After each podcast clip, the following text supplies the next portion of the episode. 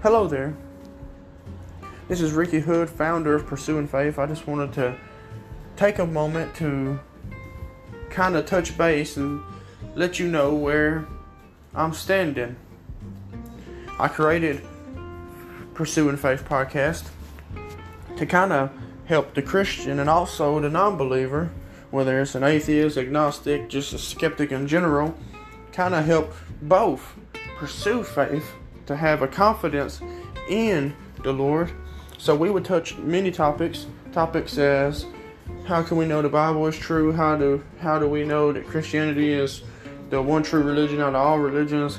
How can we know there's a God? All of these kind of questions we're going to tie together apologetics with the Word of God, and I hope that through this we have faith. Amen.